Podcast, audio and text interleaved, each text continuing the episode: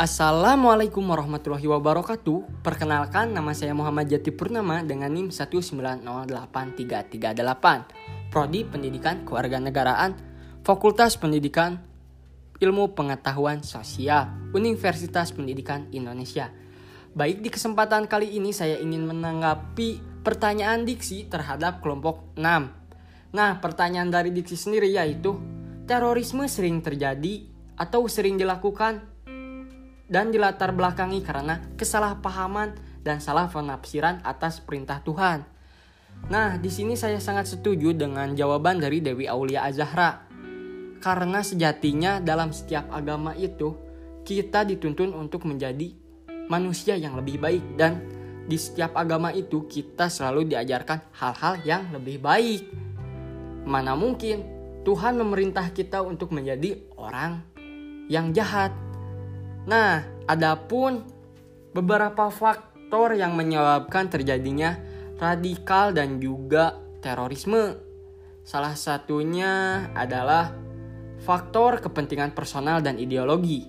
Nah, ideologi sering menjadi faktor utama tersebarnya paham terorisme. Terlebih, para penyebar pemikiran tersebut kerap membanding-bandingkan sistem pemerintahan versi negara dengan ideologi yang diusungnya dan sering mengiming-imingkan bahwa ideologi yang telah diusung oleh ideologi tersebut lebih baik dari ideologi pemerintahan yang sedang berjalan ini. Nah, yang kedua karena faktor ekonomi dan kesenjangan sosial. Salah satu daya tarik dari pemahaman radikal adalah iming-iming masa depan yang lebih baik dengan bermacam-macam janji Kesehatan, pemerintahan yang sehat, jaminan hidup, serta finansial adalah rayuan yang kerap dihembuskan para ideologi dalam setiap doktrin mereka untuk merekrut anggota baru.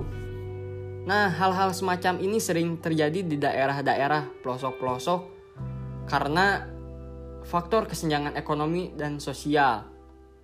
Nah, yang ketiga yaitu buruknya kelakuan elit pemerintah. Para politisi yang kerap warawiri di layar kaca dengan segudang masalahnya terkadang membuat masyarakat makin apatis dengan oknum pemerintah yang ada. Alhasil, mereka pun tergoda mencari sistem pemerintahan lain atau ideologi yang menurutnya lebih baik. Alhasil, paham radikalisme yang menjunjung ideologi tertentu dengan mudah menyebar. Hal ini yang tampaknya belum disadari secara menyeluruh oleh semua masyarakat dan juga pemerintahan. Nah, yang keempat, karena kurangnya pemahaman agama secara utuh dan menyeluruh. Sejatinya, pemahaman agama yang baik dan benar akan menuntun pemeluknya menjadi pribadi yang lebih baik. Penyelewengan sepihak atas nama kepercayaan plus dibumbui penafsiran makna ayat secara serampangan yang tak terukur bisa menjadi duri dalam tulang pada agama itu sendiri fragmen pemahaman agama yang tak utuh juga bisa melahirkan pemikiran sesat yang berujung pada radikalisme.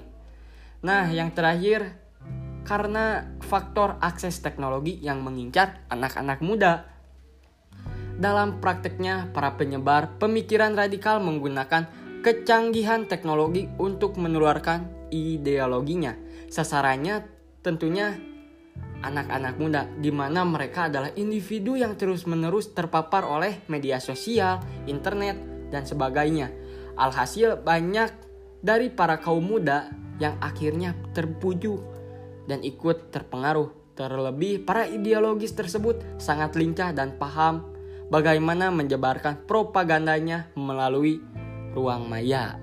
Nah, mungkin itu saja yang dapat saya sampaikan. Mohon maaf apabila ada kesalahan.